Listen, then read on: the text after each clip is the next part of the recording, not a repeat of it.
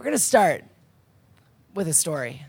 What if I told you of a magical place where dragons take flight, leprechauns dance on rainbows, the water is made of chocolate, and the floor is made of lava? This is the land within your minds. This is the land of your childhood, where imagination, the ocean of imagination, flooded your mind everything was possible. There were no limits.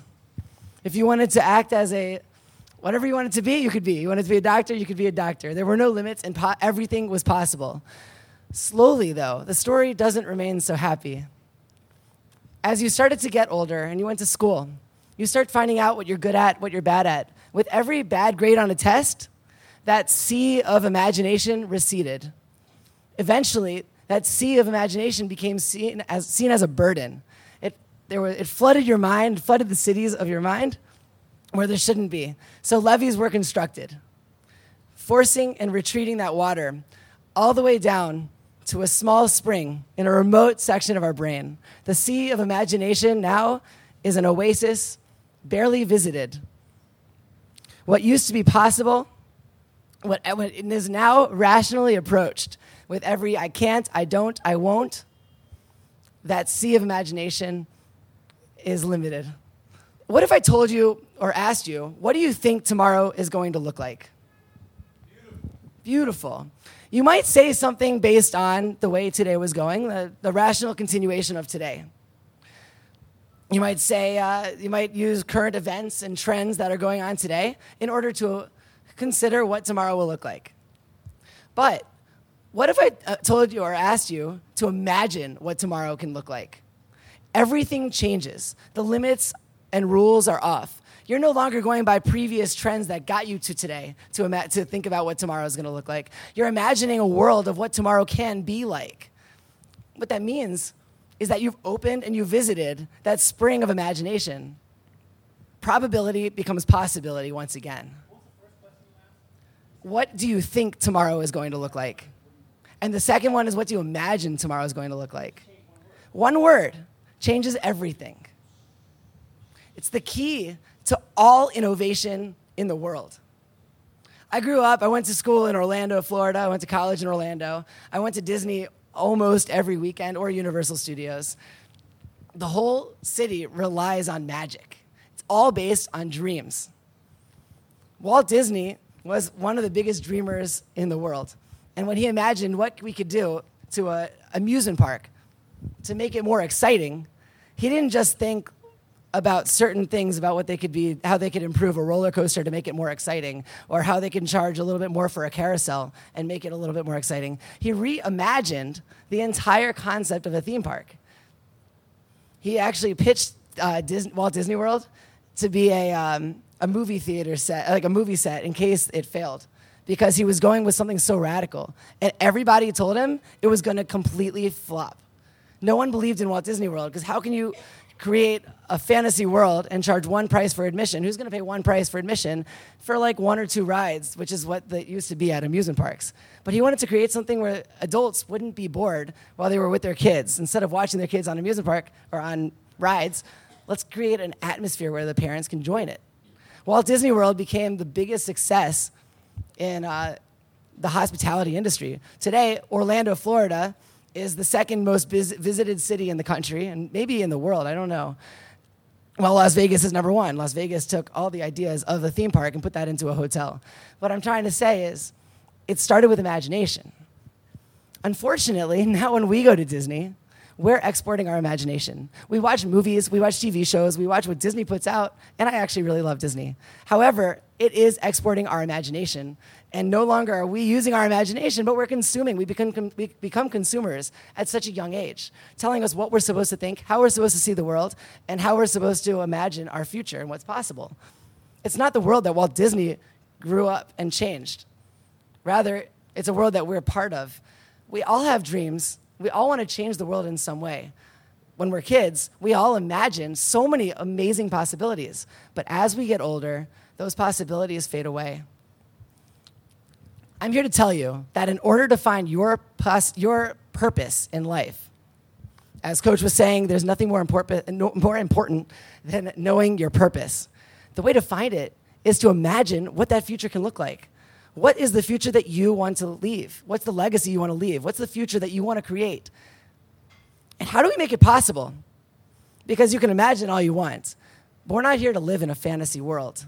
It's just an, um, um, a great goal begins with the impossible. Possibility, though, is only part of the picture.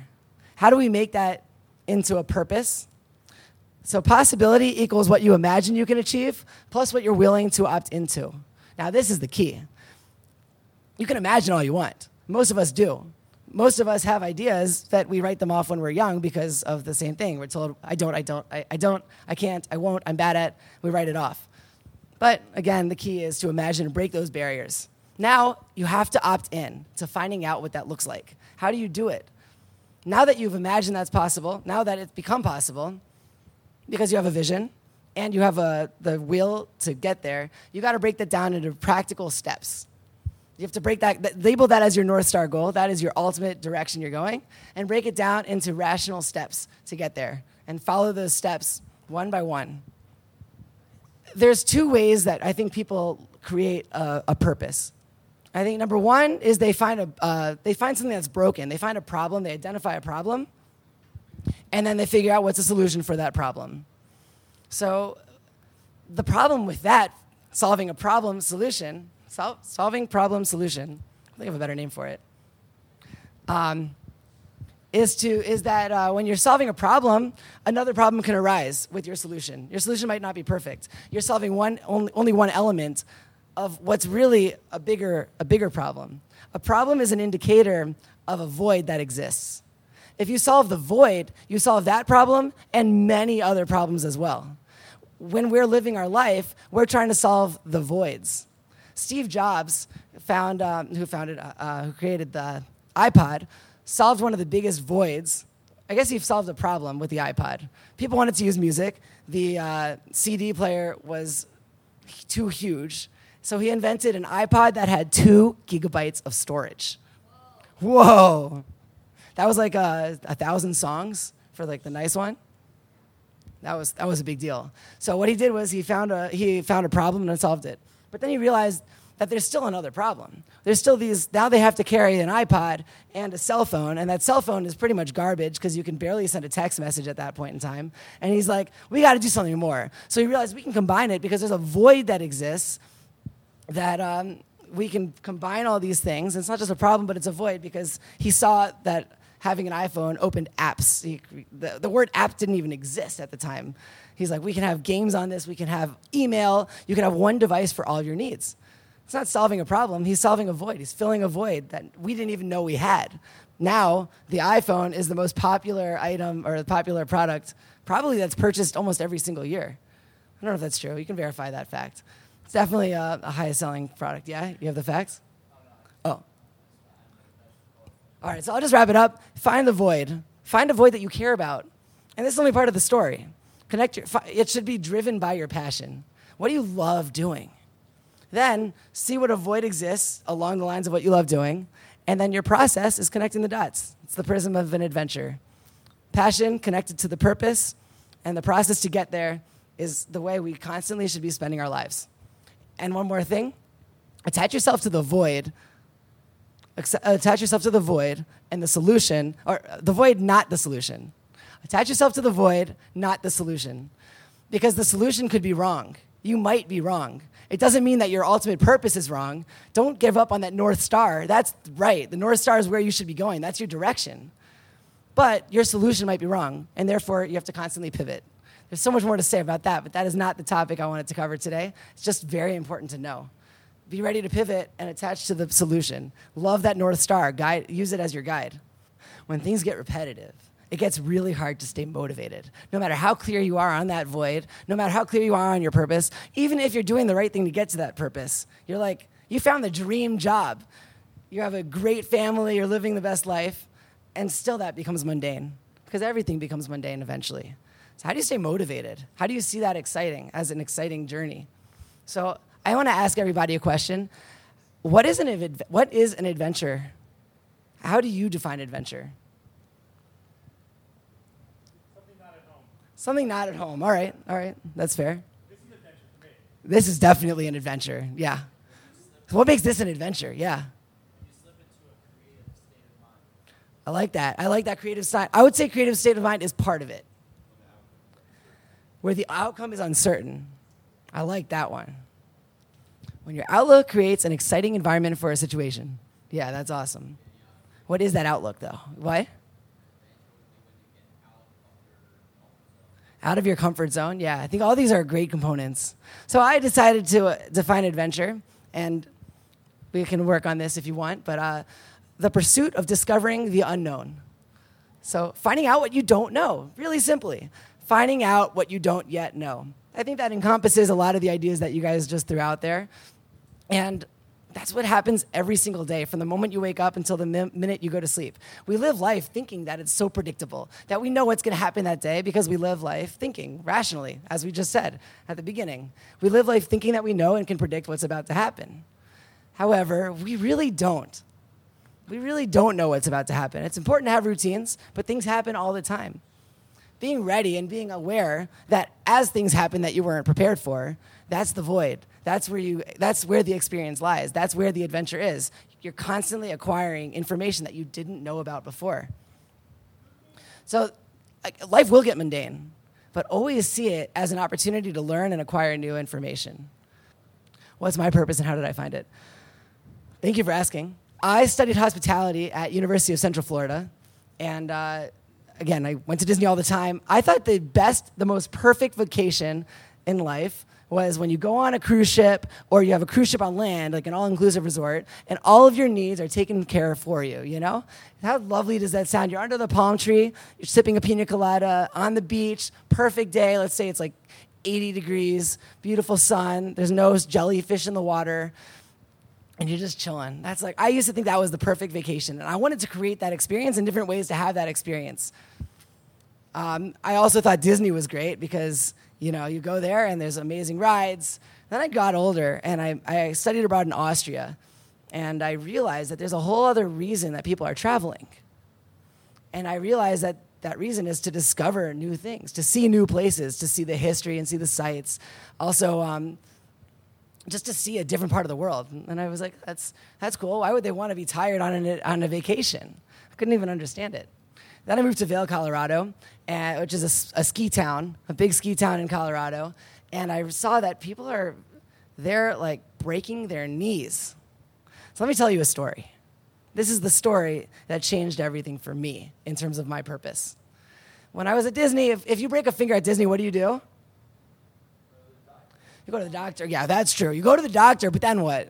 When do you get the lawyers involved? What are you doing with you sue them. You sue Disney for like $2 million.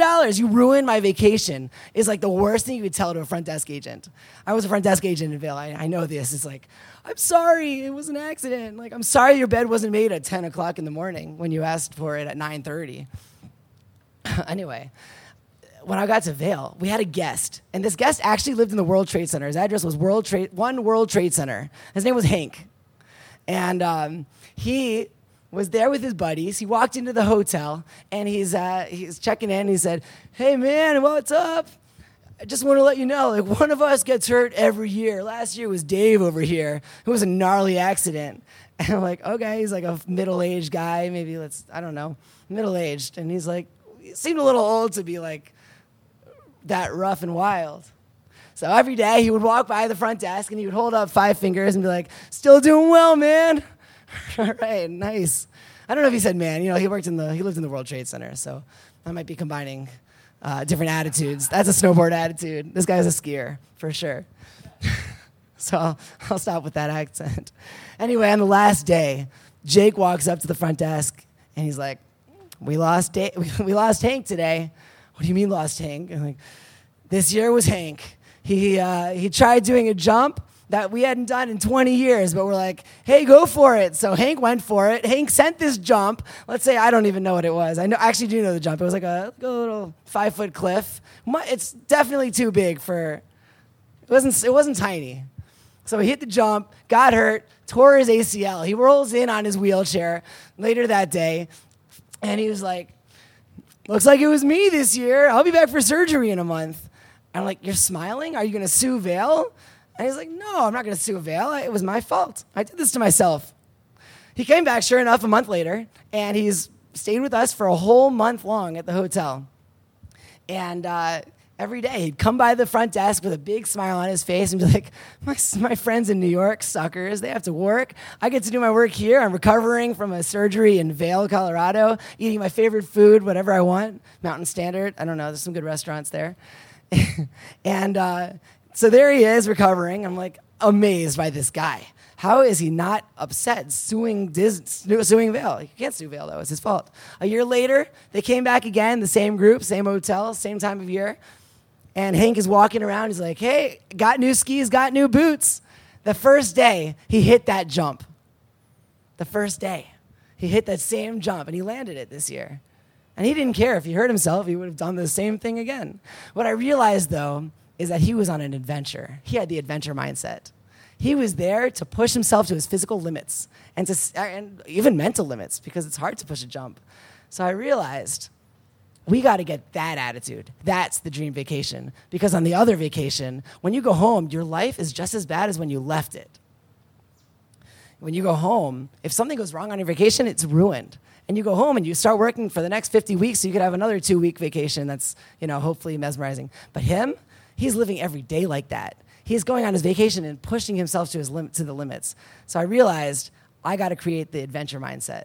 I got to get it out there because people will have so much more fun in their life living an adventure, seeing their life in every day as a series of those meaningful moments of adventure, of discovering his your limits, physical, physically, mentally, spiritually, and emotionally.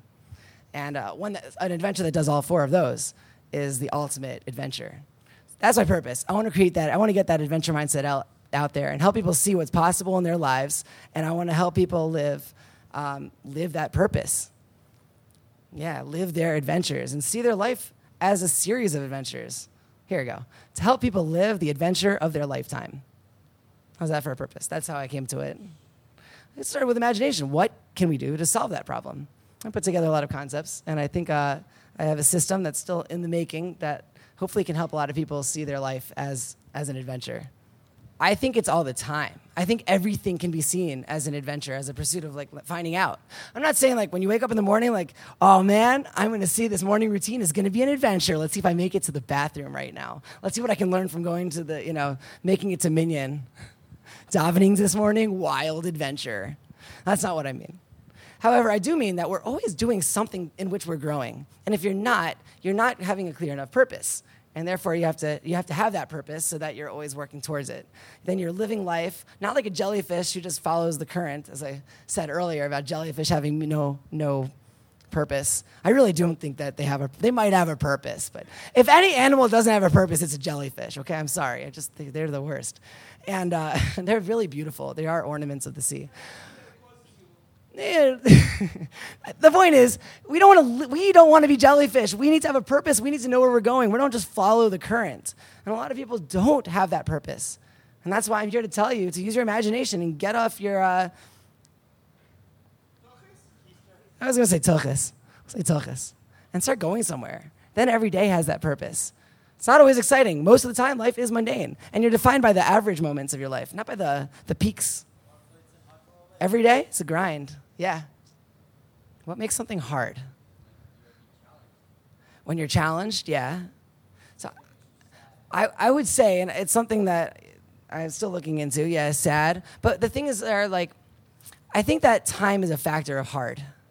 I think time is the main factor of hard. Time is the currency of an adventure. So if you have all the time in the world and all the resources in the world, you can hike Mount Everest. You know, I, yeah, let's say you have the resources, it would be pretty hard, actually, that one, because you have to be physically in shape. So there's a lot of factors that make something hard. Okay, fine. But time is, uh, all right, so let's, let's pivot. Then there's a lot of things that make it hard. I like that. I really don't, I do believe, though, a lot of the things we make harder for ourselves though because if you're venturing off to hike mount everest you're probably you've probably done the training but if you say i want to do it all in a week or or i don't know what's quick for everest but in the end of the day though the challenges are the opportunity those are what make your um, your adventure so great the opportunities are the moments, or the challenges are the moments on your adventure that push yourself to see beyond your familiar comfort zone. Therefore, like, of course, they break your, your expectations. These are moments beyond your expectations. Therefore, you have to be able to pivot. That's hard, but that is where the growth is. So when something is hard, like standing on stage and talking to you guys, and I'm nervous, go for it. Send it. Let's find out. Let's find out what I don't know. Let's find out what I can learn from this. And let me just acquire as much information so I'll do better next time. And I'll do as well as I can throughout the process. That's, that's what hard looks like when you put it into a concept. The challenges are the opportunities, those are the voids in which you can discover. Again, the North Star never changes. The North Star is always there. When you've identified your purpose, like I want to help people experience the best vacation possible, or the best experience, or live their life, live their purpose. As I said, like live the adventure of their lifetime. That's my purpose. When what I'm doing isn't working, and I realize that there's probably a better way, I have to look for that better way. But we don't live our life looking for the better ways once we're committed. It's once. it's about the climb. Of course, it's about the climb. It's definitely. is that Hannah Montana? It is. It's about the climb. I think that's the key. It is about the climb. It's about the journey. And it's not easy. But eventually, sometimes what we're doing is doesn't work. Or you find out someone else was already at the top of the mountain doing the exact same thing you thought you were going to add to the world. At that point, what are you continuing for? You know, un- unless, unless if they're doing it better. It does, the goal is that that void is filled, not that you're the one who fills that void. This is a, actually a huge concept because we want it to be us. I want to be the one who brings this adventure mindset to the world, for example, since I said that's my purpose. I do. But if someone else does it already better than I could do it, and they fill this void, and all of a sudden the whole world is adventuring through life and seeing their purpose and living their purposes, then I don't need to do that. I need to find something else. I can live my way. I can live that way. Um, then we pivot. Then even our purpose changes. Then I just join. Yeah, like that void has been filled. Therefore, that purpose is irrelevant. So I need to find a different purpose. a bigger purpose is like I also want to raise a family and all those other things. That's a different purpose than the professional purpose, which I was talking about. Uh, so multiple north stars, yeah, in different different facets of life, right? The truth is, your passion's still going to exist for something. You got to follow that passion. That's your fuel. The passion's the fuel to get you to that purpose. But if that purpose is an irrelevant destination, don't go there. Pivot. When people go to Disney World, there's so many reasons why someone goes to Disney World, and I don't hate. I actually love Disney World. I like uh, Islands of Adventure more. I'm a little biased, but okay, yeah. Epcot is great though. Let's go with cruises because I think that's the ultimate vacation for like the ultimate vacation package. Who's been on a cruise? Okay, good amount of us. Okay. So cruise is like all inclusive, all you can eat. You get on the cruise and immediately you go to the bar. Then you go to gamble. Then you go to like all the activities that they have, and it's a lot of fun. But you don't you don't grow anything. Just to clarify, an adventure is not only uh, like skydiving or uh, hiking the whole Pacific Crest Trail or doing something so ex- extreme. It's not about it's not about doing something that's extreme. It's about getting up here and finding out, pushing your comfort zone, pushing what you don't know, and finding out. For example, raising a family. It's probably the ultimate adventure. Raising kids, uh, doing a project for work. These are all adventures, also. Going to college, it's a full adventure. Each year is an adventure. Sometimes each semester is an adventure. All right, everybody. Thank you so much. I really appreciate the support. I had so much fun up here. Thank you.